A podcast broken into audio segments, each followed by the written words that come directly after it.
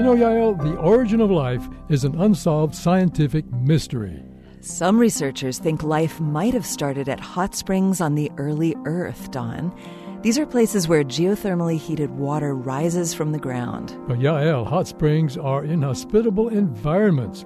The water is acidic and as hot as 170 degrees Fahrenheit. That may seem hostile to us, but some bacteria thrive in modern hot springs. They form multi-layered mats that accumulate mineral grains to form distinctive structures called stromatolites. Fossil stromatolites are as much as 3.5 billion years old and provide some of the earliest evidence of life on Earth. In 2020, 2 California astrobiologists published their theory that life originated at hot springs. How could that work? Modern hot springs accumulate many of the elements needed as the building blocks of life. There's a lot more to making life than just accumulating the needed chemicals. The molecular working parts of living things are complex organic molecules with a backbone of carbon atoms.